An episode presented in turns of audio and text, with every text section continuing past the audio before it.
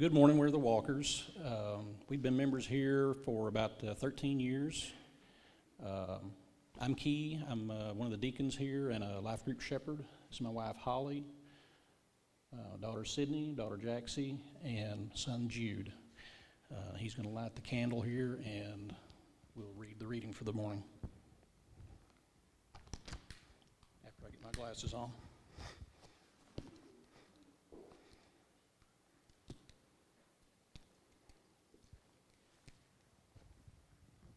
Okay. Uh, Jeremiah chapter 30, verse 20. Their children shall be as they were of old, and their congregation shall be established before me, and I will punish all who oppress them. Let's pray. Father, we just thank you for today. Father, we thank you for this Advent season where we've had an opportunity to um, look back on the birth of your Son. Father, I just pray that you create in us each day um, a way to uh, look forward to your second coming, Father, that you'll just find, uh, help us find opportunities and situations and circumstances where we, you create a longing in our hearts for that, Father.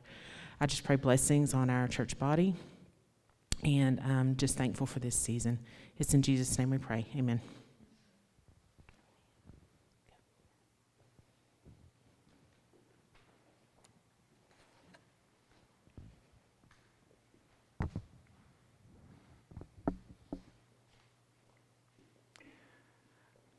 Our scripture this morning is Micah 7 18 to 20.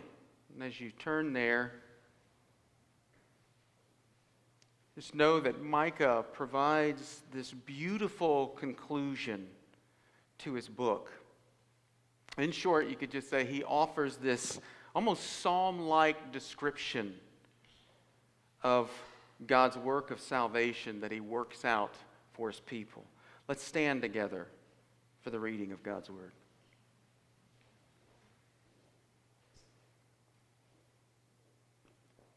Micah 7 18 to 20. Who is a God like you, pardoning iniquity and passing over transgression for the remnant of his inheritance? He does not retain his anger forever because he delights in steadfast love. He will again have compassion on us. He will tread our iniquities underfoot. You will cast all our sins into the depths of the sea. You will show faithfulness to Jacob in steadfast love to Abraham, as you have sworn to our fathers from days of old. This is the word of the Lord. Let's pray together again. Father, again, we thank you for this word. And we pray in these brief moments that we have that you would accomplish all that you intend by this word. Lord, that we ask that you would be faithful to your promise not to allow your word to go out without doing all that you intend. I pray that you will strengthen us by this word, that you will comfort us, that you will convict us. Pray that you will kill us and raise us up by this word through your Spirit. In Christ's name, amen. You may be seated. So, again, we've been celebrating Advent through Scripture's testimony of the anticipation of Christ's coming. So, we've seen just sort of some big themes we've seen. We've seen the promise of God's coming and judgment, right? That was chapter one, and did that. We saw that God will give us one that leads us back to Him, a leader this one that leads us back to Him will do what those leaders, Israel's leaders, failed to do for them. That was their job. He does it where they didn't. And we learned that that one that's going to lead us back to Him is one that's not like we expected. Remember, Ben is sort of this unexpected king from an unexpected place. And then we learn that this God does these things for us because we're his sheep. He's our shepherd. And now we've made our way, this advent, this anticipation of his coming, and now we've celebrated his coming, or we're celebrating it now in the lighting of sort of the, the center white candle, the Christ candle. Celebrating Christmas, however you did, is a celebration, a celebration of his arrival. That's the point of Christmas the arrival of Christ, the arrival of our Savior. Well, Micah ends his book with one of the best descriptions of the meaning of Christmas. He tells us of a God who reconciles. He tells us of a God who works for us to give to us himself. You think about that. I mean, if you want to encapsulate it, give it away in the be- one of the best summaries, this is a great summary of all that the coming of Christ means. That's why this is called the most wonderful time of the year. Right? I mean, I was singing that. Well, I didn't like not really singing it, but just sort of, you know, just to Tracy. This is really my favorite time. I really, I really, in fact, early in December, one of the things that I was Tracy and I were talking, and I was like, I really want to slow down because I hate how fast this goes. What's interesting, for me anyway, is that there's lots of little elements I think that make that the case for me. There are lots of these little memories when the kids are growing up about Christmas. And there's just this feeling that comes with it. And I don't know, it just, I, I enjoy it. I like it. There are lots of things connected with that idea of this being the most wonderful time of the year. But what Micah says really gets at the point. This is why it's the most wonderful time of the year. Grasping what the coming of Christ means, really grasping this, evokes in us this exultation, right? this joyous exclamation of what God has done. It evokes in us this wonder. I mean, the real wonder, not the hallmark wonder, but real wonder and awe at what God has done. It stirs in our hearts this, this, this fire to worship the one true God and our deliverer, Christ. That is what Micah shows us in these three verses. Or we could put it this way, summarize it like this, right? 7, 18 to 20, Micah, what he's going to show us is that God takes pleasure in showing his goodness in redemption. God takes pleasure in showing his goodness in redemption, and because of that, here's what happens we should praise and honor him above all. Is that what Christmas does for you? Does Christmas make, did it, right? Make you stop and go, oh my goodness. Look at God. That's what this is supposed to do. What it does do in us. When we listen, when we hear, when we see. So, where do I get that from? That God takes pleasure in showing his goodness in redemption.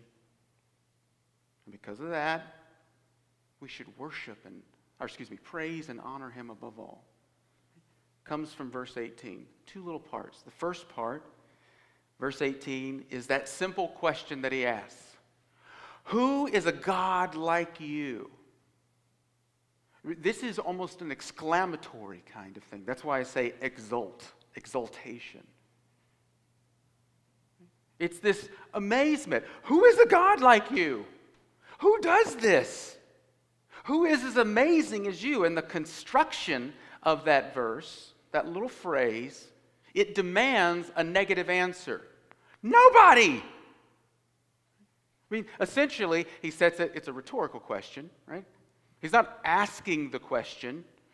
It's a rhetorical question that makes the point. He could be really saying, There is no other God like you. So he's praising. But something about this God, right? Micah has talked about, he's shown, and he's going to show something about this God that evokes that kind of praise, that evokes that kind of response. And that's also in verse 18. This, he takes pleasure in showing his goodness and redemption. The last, look at the last part of verse 18. Last part, a little phrase or that, that clause. It begins with a because. Because he delights in steadfast love. He delights. He takes pleasure in it. He loves to show it. That is the God that Micah is talking about. We could put those two things together. Who is a God like you that delights in steadfast love? What kind of God, other than you, does this? None. None. So that's this idea. God takes pleasure in showing his goodness and steadfast love. And because of that, we praise and honor him above all things. Well, what does that actually mean? Delighting in steadfast love. Again, we could sort of say it this way There's no other God who shows faithfulness like you. There's no other God who shows love like you. There's no other God who shows mercy like you, who shows grace like you, who shows kindness like you. That's steadfast love. Hesed, that's the you know, Hebrew word. I mean, it's just, it's like all stuffed with all kinds of meaning faithfulness, love, mercy, grace, kindness. That's why I sort of just, you got to cap, capture that under one big heading. That's goodness. I mean, if we had a big old bowl of goodness and we dumped it out, that's the stuff that we'd see. That's the stuff that we do see. That's what God reveals about himself to us, for us. And so we should praise and honor him above all because this is what he's like. This is what he does. Now, this delighting in steadfast love, this showing goodness in redemption, he doesn't just leave us with generalities. He shows us the particulars, the specific things that we see God do that shows us that, that tells us that. What is it for him to show his faithfulness? What is it sh- for him to show his love, his mercy, his grace, and his kindness? We're going to see the rest of this chapter, the re- excuse me, the rest of these verses show us exactly what flows from that. So, first of all, here's first, we should praise and honor him above all because he covers and he conquers our sin. We should praise him and honor him above all because he covers and he conquers our sin. That's in verse 18. When he says God delights in steadfast love, here's how that's revealed pardoning iniquity, passing over transgression, not retaining anger. Those are the first three big ones. They all sort of go together. And then the next three big ones come after this. That pardoning, that is simply to say that he forgives sin. It is not that he can change what you've done. When we think about forgiving sin, it's not that all of that stuff didn't happen. All of those things, those, those sinful ways that we think, those sinful ways that we act towards one another, towards God, it's not that all that stuff's not real, and it just magically disappears. When he says he forgives, pardons iniquity, the idea is the lifting up, the taking away of something that we desperately need to be taken away our guilt. He lifts from us our guilt. I just had a conversation with um, uh, somebody not around here. It's a patient of mine online, and we sort of got into this spiritual conversation. And some of you may know that you know AA talks about higher power. And this guy, he was talking about the guilt that he felt, desperately wanting those that he'd offended to forgive. At the same time, recognizing that he was not in a position, and this is a story that um, lots of folks struggling with addiction who are, you know, at least, you know, in treatment are going to talk about this stuff will talk about.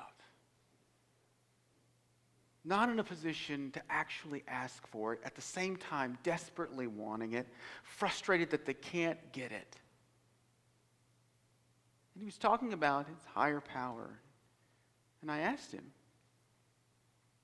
well, I wonder if this is where your higher power sort of intersects.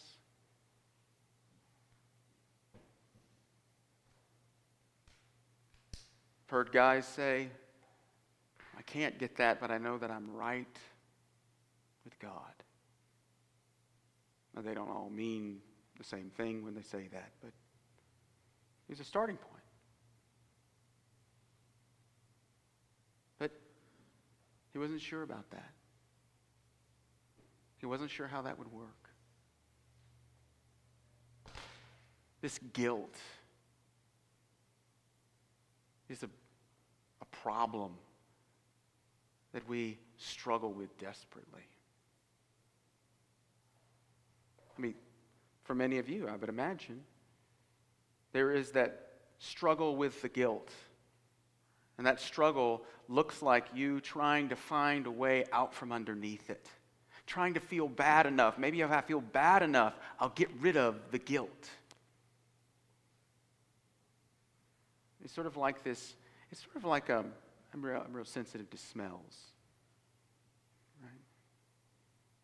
It's a bit of a obsession, maybe.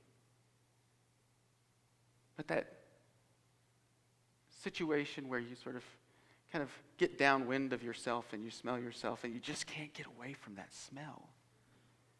You wash, it doesn't go away. That is what that guilt is like for many. For this to matter, you've got to know your sin. You've got to know your guilt. You've got to acknowledge it that it's real, that it matters, and that you can't do anything about it.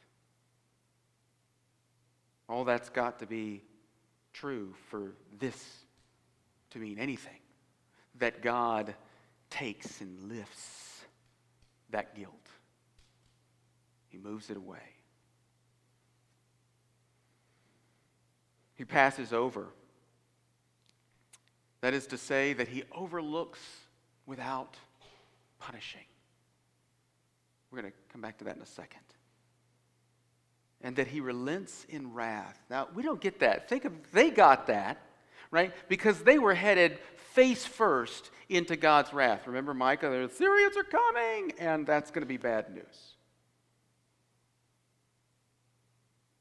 They are, they are immersed right in the middle of knowing what it is like to be separated from their God.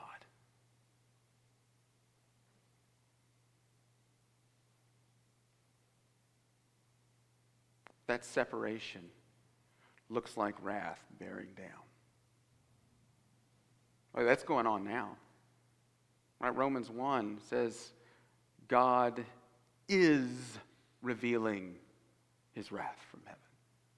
Not that he will, he is. Right? So you are surrounded by these expressions of God's wrath, and at the same time, surrounded by these expressions, these demonstrations of his grace and his mercy.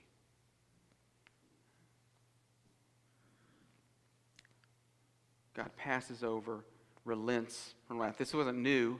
This actually goes back to um, uh, early in Israel's history. Really, from the very beginning. All of these words, these ideas, they're sort of compressed into this one incident, again, where Israel, knee deep in their rebellion, facing the wrath of God, and God shows this pardoning and passing over. He, in Exodus 34, this is that moment where Moses says, Let me see you. He's sort of there petitioning as this sort of representative, this, this uh, type of Christ. There on the mountain, the throne room of God, pleading for these people that God would not destroy them. Remember what God does? He puts him behind a cleft and he passes by. Different use the same sort of idea. He's passing by, showing his glory. What does he say when he announces what he's like? In Exodus 34, merciful, gracious, slow to anger, abounding in steadfast love. There's our word. In faithfulness, keeping steadfast love for thousands, forgiving iniquity and transgression and sin. But, again, saying what he's like, who will by no means clear the guilty, visiting the iniquity of the fathers on the children and the children's children to the third and fourth generation. Here in Micah, they are experiencing the latter part of that now. Right? Because the Assyrians are coming. That's God's judgment. And at the same time in Micah, God is, he is promising the first part of that. God's not going to do that forever. It took a long time for him to get to the wrath. I mean, the full sort of unfolding of his wrath in exile. But there's a hair trigger on his grace and mercy, steadfast love. It's baffling that God is like that. You, to hear people, you would think it's the opposite, that he can't wait to crush you, and it just takes a long time for him to get to. He's like a he's like an angry parent that takes a long time to calm down.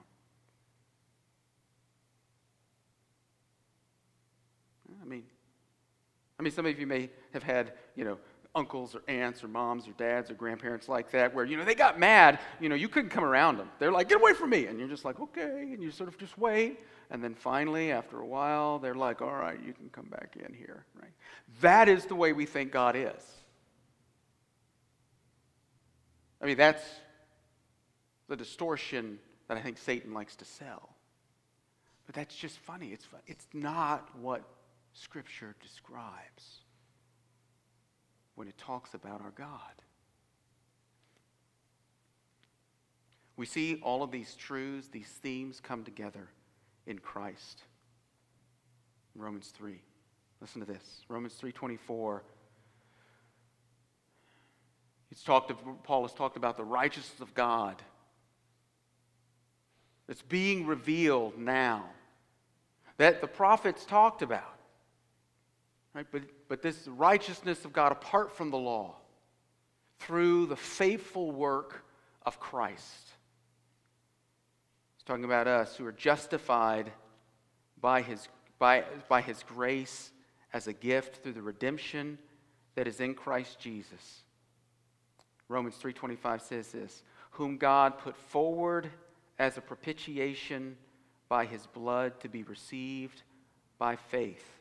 This was to show God's righteousness because in his divine forbearance he had passed over former sins.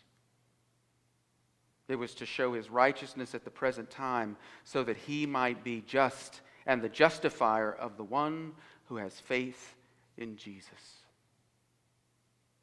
This thing that he talks about, God passing over sin. Right? This, would, this includes all the other stuff, right? whether it's sacrifice, which brought real forgiveness, but not complete. Something was still there. Justice was not actually done.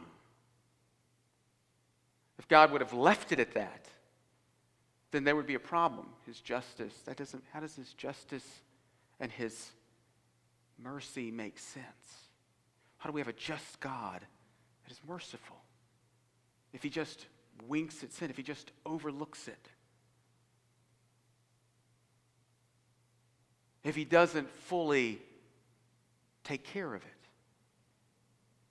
well, that justice, that mercy, comes together in Christ.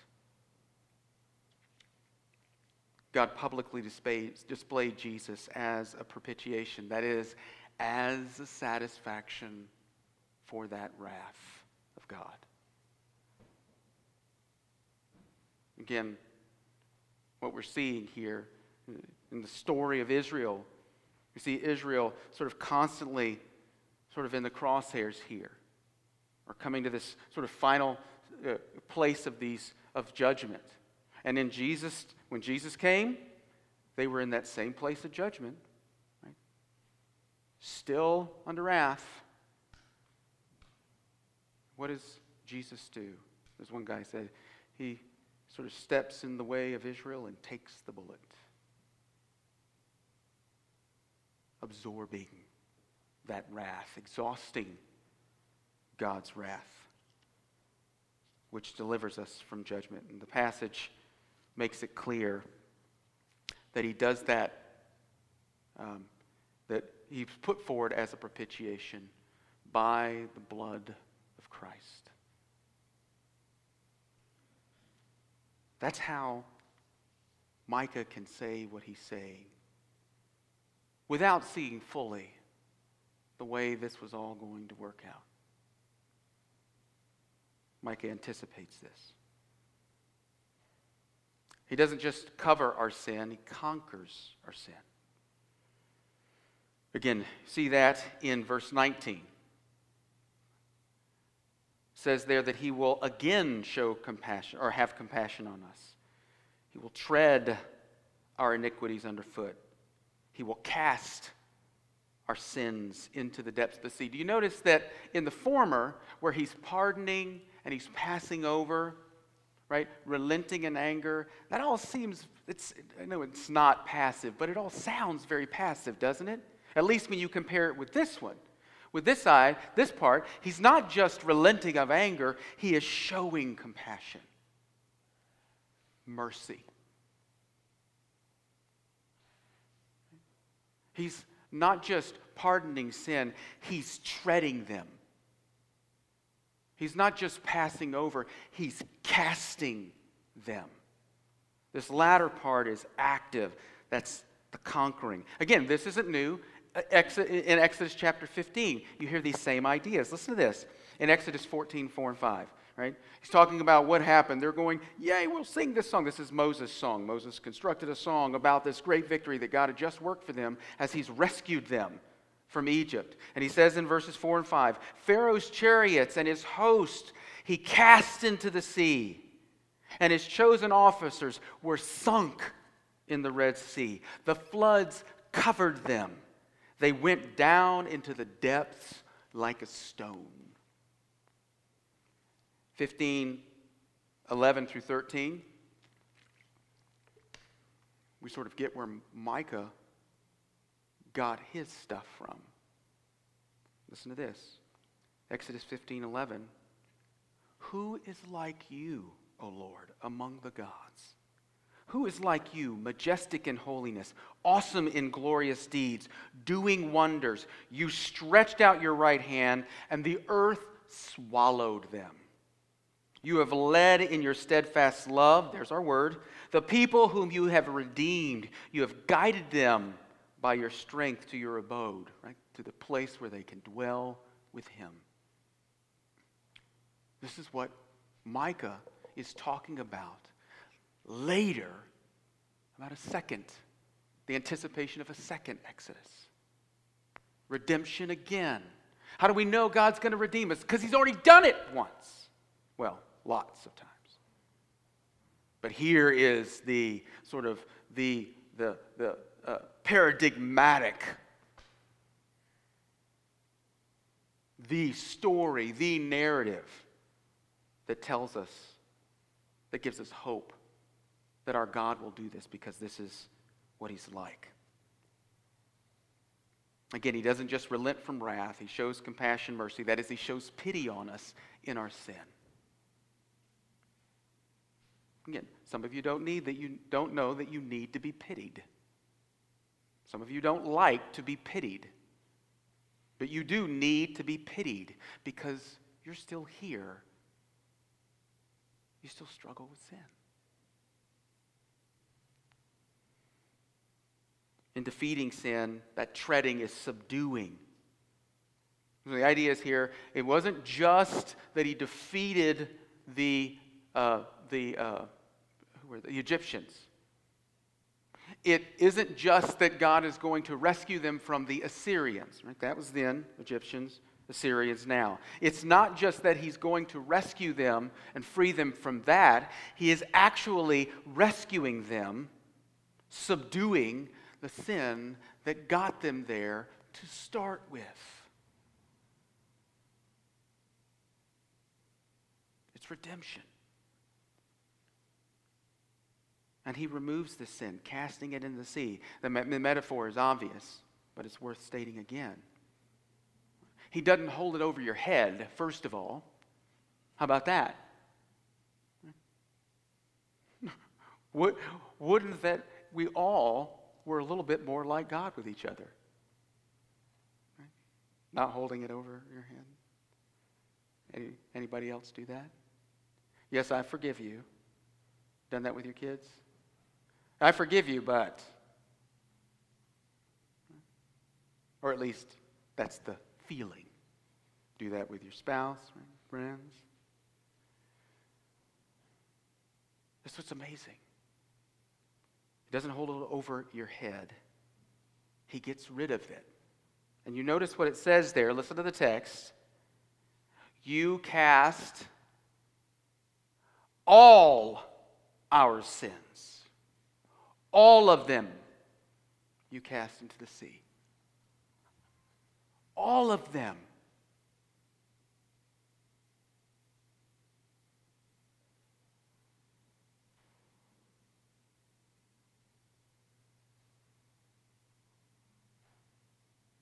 Is it helpful to know that God has dealt with all of your sins?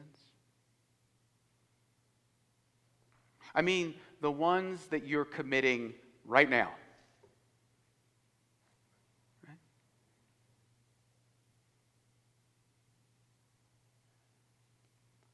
The ones that you're going to commit like in, what is it? Yeah, like in 10 minutes. All of our sins. We see this conquering in his son. In Romans 6, and I want to read another one too. Romans chapter 6. Remember, chapter 6 is about that union with that baptism into Christ, being united to Christ. Here's what Paul says, verse 5. He says, for if we have been united to, with him in, death, in a death like his, we shall certainly be united with him in a resurrection like his.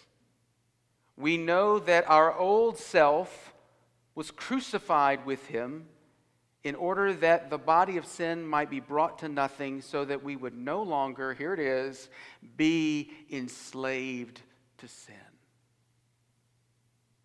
Being united to Christ means the dominion of sin, this is what Paul says later, is ended.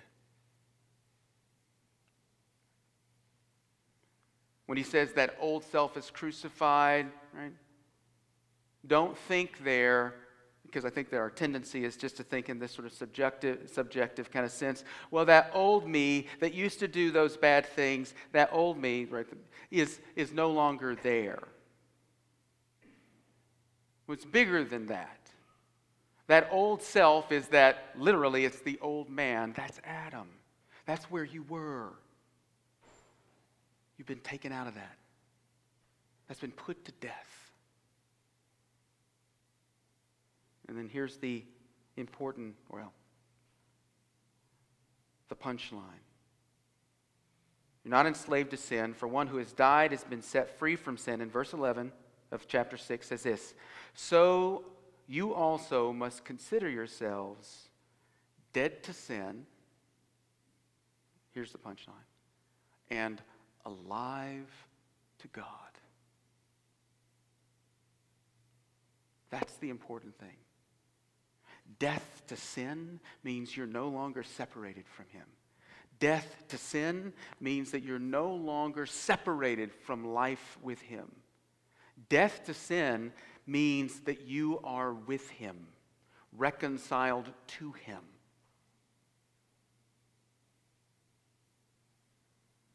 In Christ. You don't have that old master. So that is where we see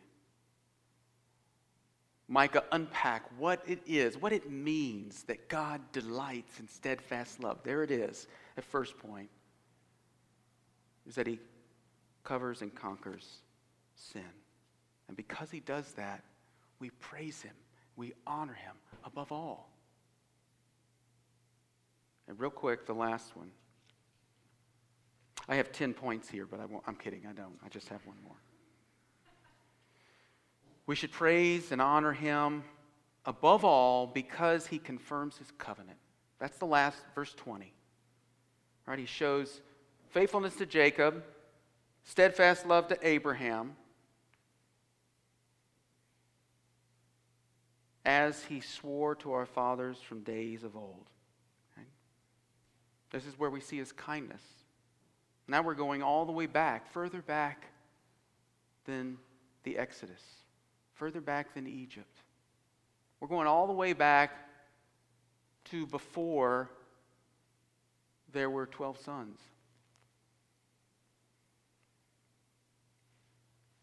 He says, Abraham. He showed kindness to Abraham by calling him out. He showed kindness to Abraham by making a people for himself from Abraham. And in choosing a people through Abraham, he shows kindness to humanity because, remember, it is through Abraham's offspring that all the nations will be blessed. Through Abraham, blessing comes. Now, this last verse along with a few other prophets, gets pulled back in at the coming of Christ. Real quick, in Luke chapter 1, and literally, it's almost, you see, a borrowing of this, this, this language and these concepts from here. Zechariah and Mary both. And we're landing the plane. In 46, listen to what Mary says. Verse 46 of chapter 1 in Luke. She says, My soul magnifies the Lord, and my spirit rejoices in God my Savior. Why? Verse 49 For he who is mighty has done great things for me, and holy is his name.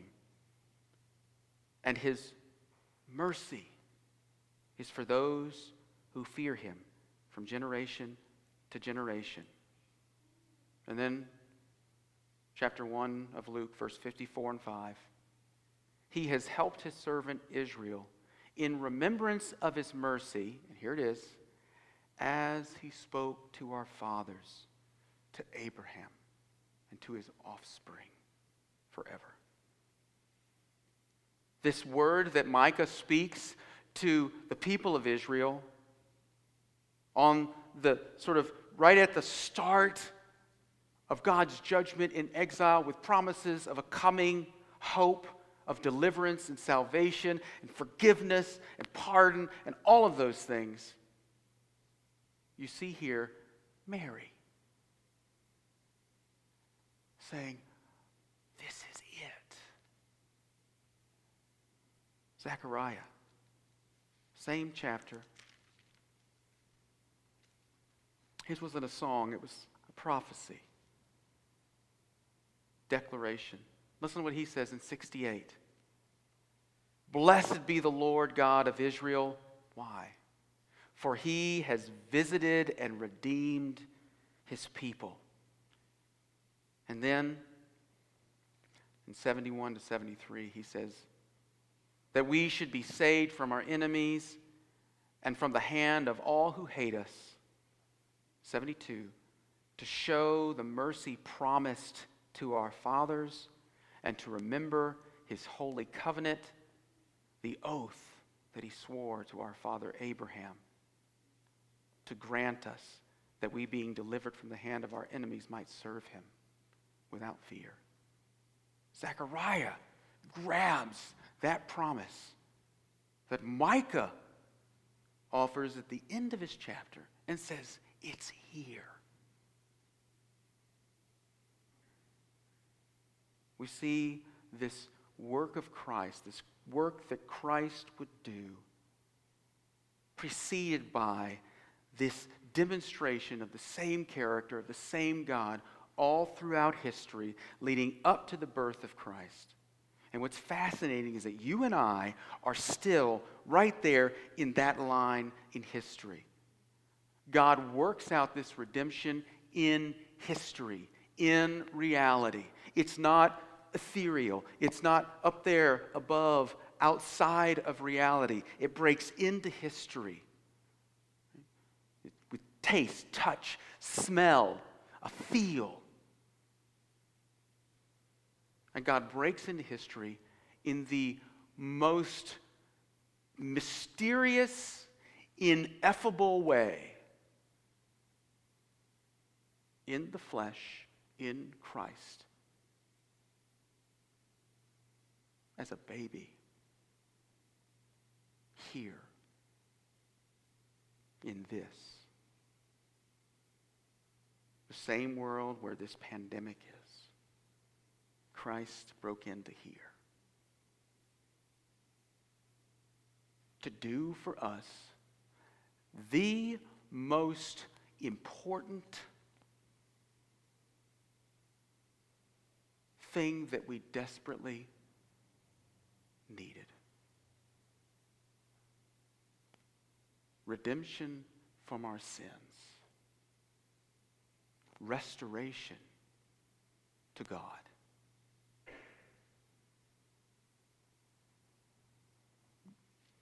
Uh, ben said it not too long ago. I think uh, in a couple sermons ago. But there is that uh, passage in Ephesians chapter 2 when he says, But God, but God, because of the great love with which he loved us, showed mercy. That's what he's granted to us. That's what he's given us. Now, our sins are dealt with, propitiated, they're conquered. And Romans 8, Paul said there's no condemnation for those who are in Christ right now. No condemnation. Yeah, right? That doesn't mean you, you get a run up on it so that you can not be condemned. In Christ, there is no condemnation. People of God, as we move through the season of Advent and Christmas, because there's still more to go, and all the remainder of the festivals that we celebrate as part of God's people, do not miss the central, amazing demonstration of God's goodness to you. Meditate on it, savor these images of the beauty of His glory and what He's done in our salvation. Let these things provoke in you thanksgiving and adoration. Let them strengthen your faith and let them stir you to praise Him and honor Him above everyone else and everything else. He is your all. Our Lord's Supper passage is going to come from Mark. If you'll go ahead and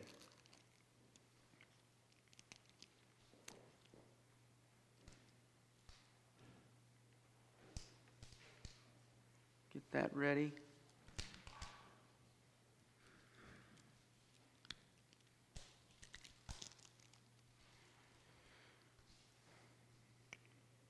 Mark 14 says, As they were eating, he took bread, and after blessing it, he broke it, he gave it to them, and said, Take, this is my body.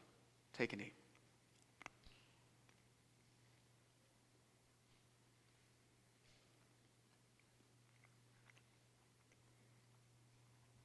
Mark 14, 23 says, And he took a cup, and when he had given thanks, he gave it to them, and they all drank of it.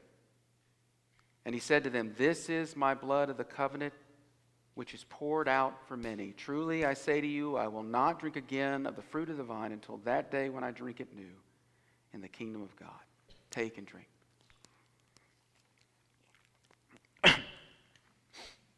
Let's pray together.